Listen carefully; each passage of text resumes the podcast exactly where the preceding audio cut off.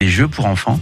Vous partez de là sur cette balade qui est balisée, balisée en jaune, et qui va vous conduire sur un des sommets de la Haute-Loire, la Durande.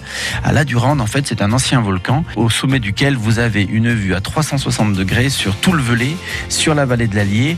On voit même parfois euh, les Alpes et aussi le, Puy de Dôme, donc une vue vraiment remarquable s'il fait beau.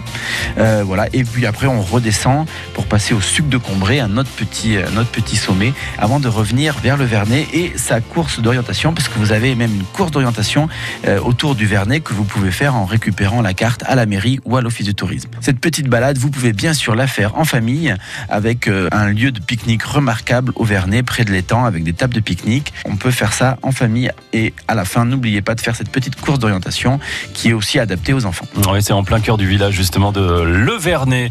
C'est en Haute-Loire, c'est à 30 minutes en direction euh, de l'ouest au Puy-en-Velay, direction les gorges de l'Allier.